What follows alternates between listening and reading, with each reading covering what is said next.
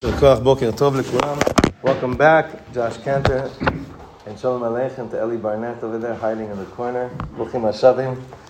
And uh, I want to give Shevach Ve'odat to Kadosh Baruch Hu that our dear friend Moshe Pollack was in a, could have been a really bad pigua, but Baruch Hashem, Kadosh Baruch Hu saved you on the roads the other day. Ashrech, Ashreinu, have Arichut Yamim Bezrat Hashem. Amen. So we're going to we're going to learn a wild halacha today. Mamash a wild halacha based on Even HaEzer, it speaks about can you force, if it's a couple that has a preference of where they want to live, can one force the other where they should live? And it's very problematic because you never know who's gonna, you know, who's gonna be on what side of the uh, of the program here.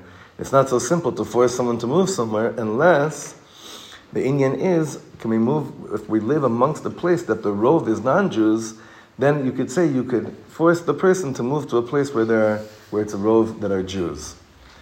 That's the situation whether both people, uh, are, whether it's happening in Chutz Laretz, where there's a, a shaila, should we move to a place where there's more Jews, or whether it's in Eretz Yisrael, should I move to a place where there's more Jews? But listen to that, Allah. I, I, I took it down from I think Sefaria. Here, listen to this from Even HaEzer. This is Siman Ayin Hey Seif Dalid. Listen to this. Amar Ha'ish la'alot le'eretz Yisrael. Now let's say they're in Chutz Laretz, and there's a dispute between the couple where to, where to move. Amar ha'ish la'alot le'eretz Yisrael, vehi eina rotza, tetze belo ktubata. Yeah. Huh? אמרה היא לעלות, והוא עונה רוצה, יוציא וייתן כתובה.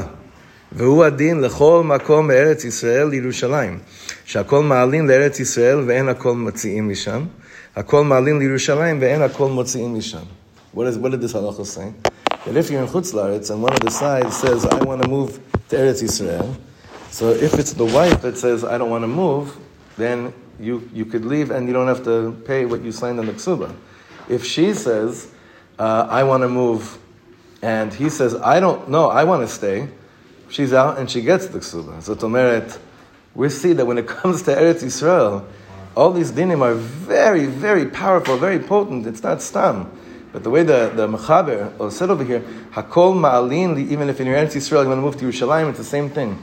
Whenever you're closer to the center of Kedusha, there's a ratzon to be there, as opposed to not Ma'alin L'Shama, and like Yechiel was saying before, the Gemara's in Masechah Ksubas goes into this into greater detail. For our intents and purposes of what we learn in the morning, to madgish the chashivus of mitzvahs yishuv haaretz.